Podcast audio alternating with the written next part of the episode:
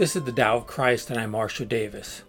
In this podcast, I explore the mystical roots of Christianity, which Jesus called the Kingdom of God, which church historian Evelyn Underhill called the Unitive Life, and which Richard Rohr calls the Universal Christ, and which I refer to as Christian non duality, unitive awareness, or union with God. This is the Tao of Christ.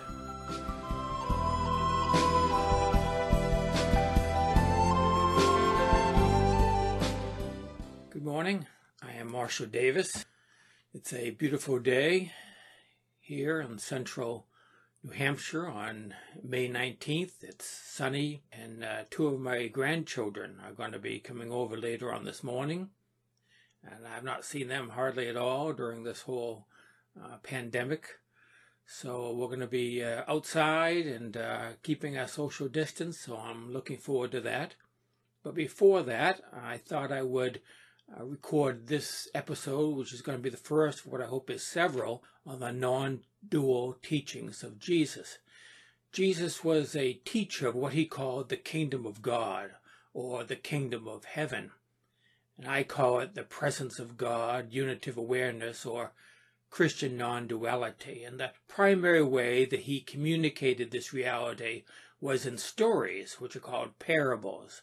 Today I'm going to look at two of his stories, which are grouped together in the Gospel of Luke, chapter 15, under the heading of Lost and Found. Now, actually, there are three stories in that chapter, and I was originally planned to talk on all three, but I realized that was too much to take on, so I'm going to postpone talking about the famous story of the lost son, also called the prodigal son, and focus on the other two stories, which are the stories of the lost sheep and the lost coin.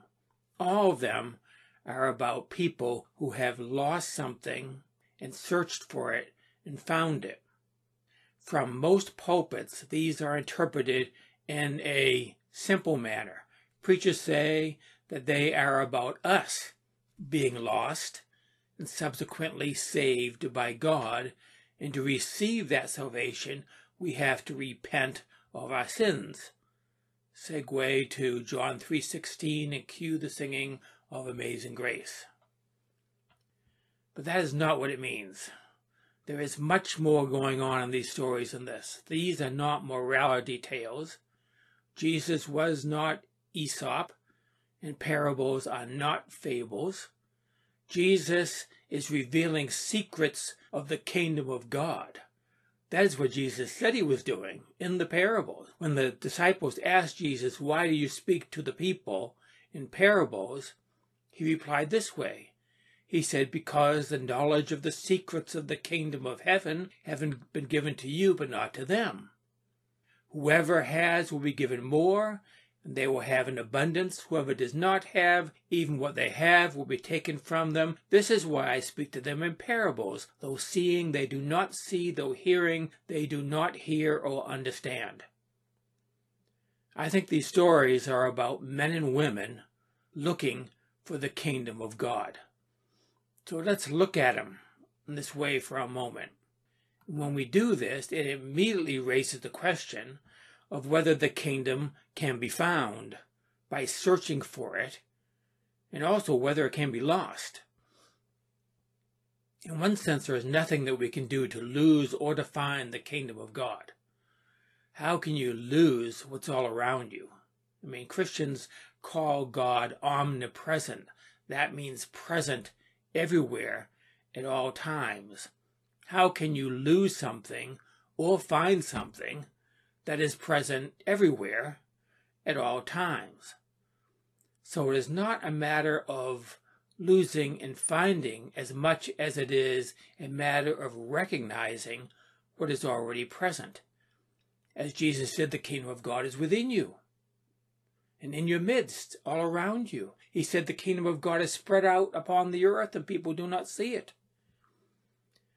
What can you do to find something that is already here?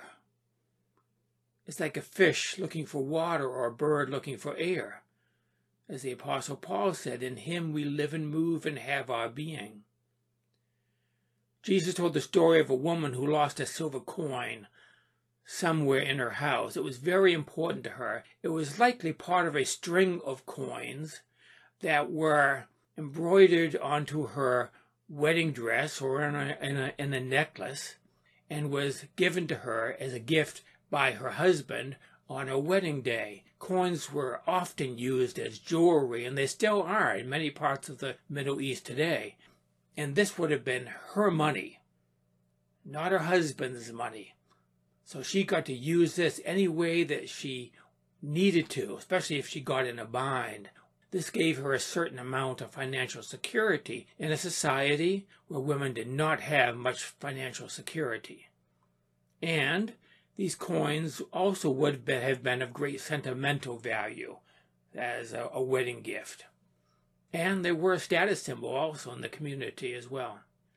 Well, somehow one of them got lost, fell off. She lost it and she turned the house upside down looking for the coin. Says she, she used a small oil lamp to search all the corners of her dark house and she was sweeping the floor. That would have been a dirt floor, so it would not have been an easy job. She kept looking till she found it. And then when she found it, she celebrated with her friends. And then he says that Jesus adds these words to the story.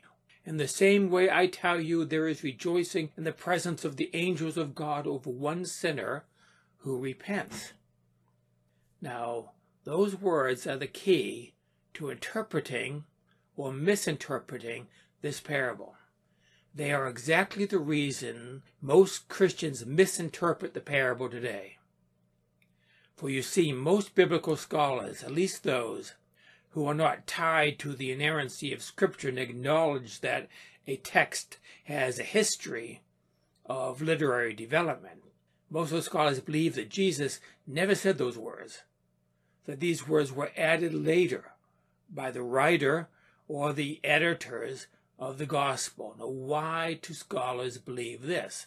From the content, the non sequitur. This verse obviously doesn't belong it refers to sinners and repenting, but the story has nothing to do with sin or repentance. Where are the sinners and the repenting in the story? Was the woman a sinner? Did the woman repent? Was the coin a sinner? Did the coin repent? You see how silly this is? The verse doesn't fit it makes no sense in the context of the story. It's obvious that it was added later. What happened is that the early church interpreted this story in the light of their theology of salvation, which developed in the decades after Jesus died and before the Gospels were written down, which is the whole generation after the cross, after everyone who knew Jesus died. The church interpreted the story to refer to us being spiritually lost and having to be spiritually found. In their theology, that meant repentance. And repentance sure wasn't in the story, so they had to add it to the end of the story and put it into Jesus' mouth. The same with the story of the lost sheep. Jesus told the story of a man who had a flock of a hundred sheep, and one day one was missing. So he left the ninety nine and went in search of the lost sheep until he found it. He brought it back on his shoulders and he celebrated with his friends and neighbors.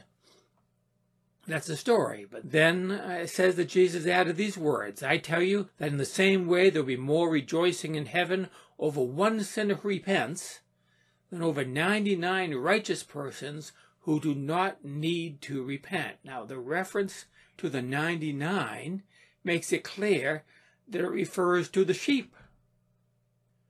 But was that one sheep a sinful sheep? Did that sheep repent? Can sheep repent? Obviously not. The story obviously has nothing to do with sinners repenting or being found by God or by the Good Shepherd, Jesus Christ. The concept of Jesus as the Good Shepherd came later. It first appears only in the Gospel of John, which was written around 100 AD or so, which is about 70 years after Jesus. Jesus was not a shepherd, he was a carpenter. This story is not about sinners repenting. It's about men and women looking for and finding something of great value. And I think it refers to the kingdom of God, since all of Jesus' parables were about the kingdom of God, and most of the time Jesus explicitly states that at the very beginning. An important element that points to this is the focus on the value of what the people were looking for. The woman valued the coin greatly, and the shepherd valued the sheep. In fact, in the Gospel of Thomas, the one lost sheep is said to be larger than the other 99 sheep. Jesus valued the kingdom of God above all else, which is very clear in his parables. Spiritual seekers value the kingdom of God by whatever name their spiritual tradition calls it.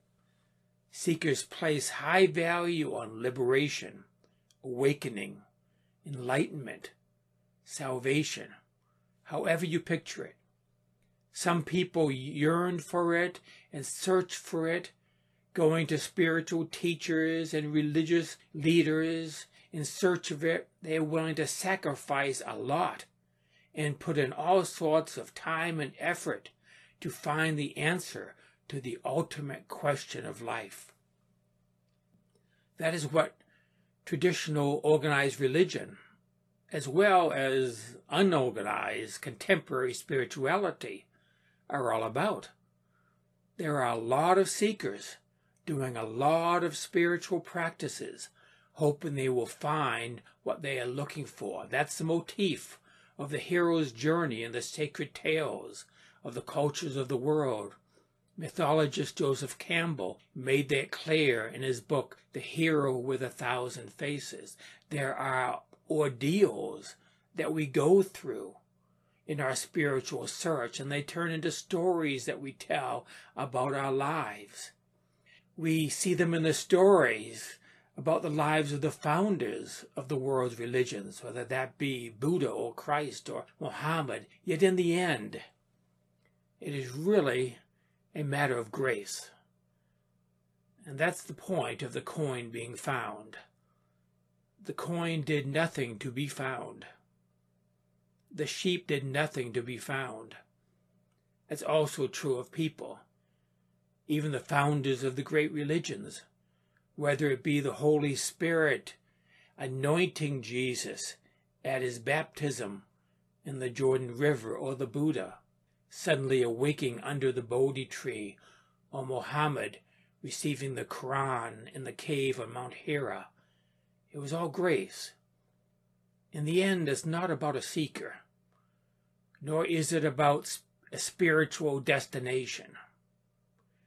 Both the idea of a destination and a seeker fall away when the kingdom of God is seen. The seeker falls away and is no more. Jesus becomes the Christ. Gautama becomes the Buddha. Mohammed becomes the prophet. The searching stops and the kingdom appears. In these parables, there is reunion, literally coming together again of what had been separate. Two become one. Duality become unity. Lost is found. The emotions of anxiety and worry that accompany the searching transition into the joy of finding. This is the non dual message of the kingdom of God. That is it for today. Grace and peace to you. That is the Tao of Christ for today. Thank you for listening. You can access other episodes of this podcast at thedaoofchrist.com. You can also find these podcasts in video format at my YouTube channel at christiannonduality.net. My blog Spiritual Reflections can be found at marshalldavis.us. There you will also find a link to my books and my email address. Join me next time for another episode of the Tao of Christ.